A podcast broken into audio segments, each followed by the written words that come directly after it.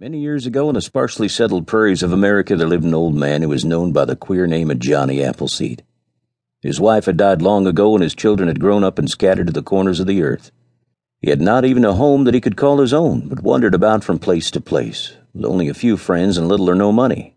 His face was wrinkled, his hair was thin and gray, and his shoulders stooped. His clothes were old and ragged, and his hat was old and shabby. Yet inside of him was a heart that was brave and true and he felt that even he, old and poor as he was, could be of use in the world, because he loved his fellow men, and love always finds something to do. As he trudged along the lonely road from town to town, or made for himself a path through the unbroken forest, he often thought of the good God, and how all men are children of the one Father. Sometimes he would burst out singing into words of a song which he had learned when he was a young man. Millions loving, I embrace you. All the world this kiss I send. Brother Zor, yon starry tent dwells a God whose love is true. These words, by the way, are part of a great poem you may some day read, and they once so stirred the heart of a great musician that he set them to the finest music the world has ever heard.